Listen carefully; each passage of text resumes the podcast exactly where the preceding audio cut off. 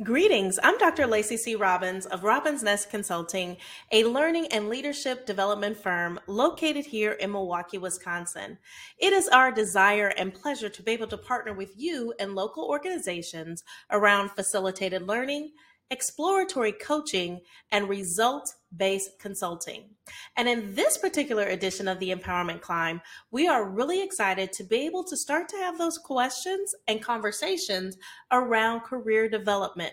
We're asking, is your career development developing? Well, let's get into it and find out.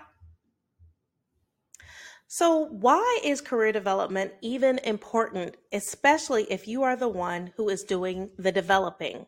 You see, oftentimes we can take for granted the fact that the leader also needs to be able to facilitate their own development while also supporting the individuals who are on the team. Sometimes what tends to happen is the high flyers, your sunshine, right?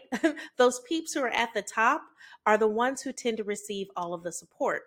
But what happens to that leader who maybe just needs a little extra support along the way? What can you be doing to assist them?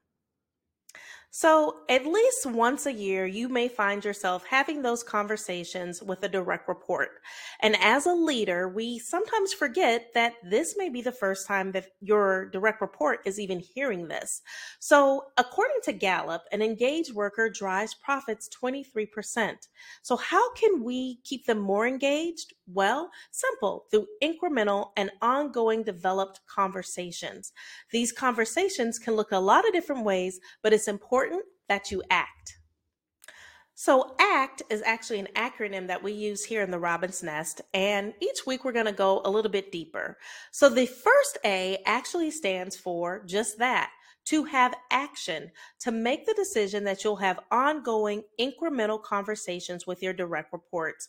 Think of these as bite sized conversations. These might be the things where it feels like flyby feedback, but as you continue to do so and bringing in those bite sized conversations into or at the end of a meeting, think of all of these things like a snowball, right? So when you get to the end and when it's actually time to give the formal feedback, it's not the first time that this staff person has heard this. You may even want to give a try from something that I learned from one of my clients, which is the standing meeting, which literally says you have this certain amount of time to be able to go through a small agenda so that you can keep the day going. So, as you're developing your workplace culture, remember it's not going to develop for itself. So you as the leader have to do your place. So when you're having these bite-sized conversations, let's go back to the standing meeting, for example. Give your report a chance to bring their ideas to the meeting, let them set the agenda, and then allow it to become a dialogue rather than you just giving a laundry list of expectations of what needs to get done.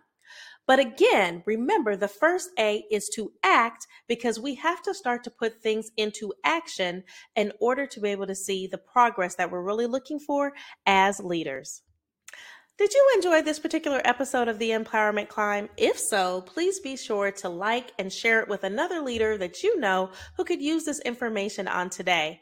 And remember, this is the first part in a multi-part series in which we are breaking down what does it mean to act when you start to develop your career development. If this is interest of you, and perhaps you're ready to bring the Robbins Nest to your office, you can contact us by any of the information here or by scanning the QR code.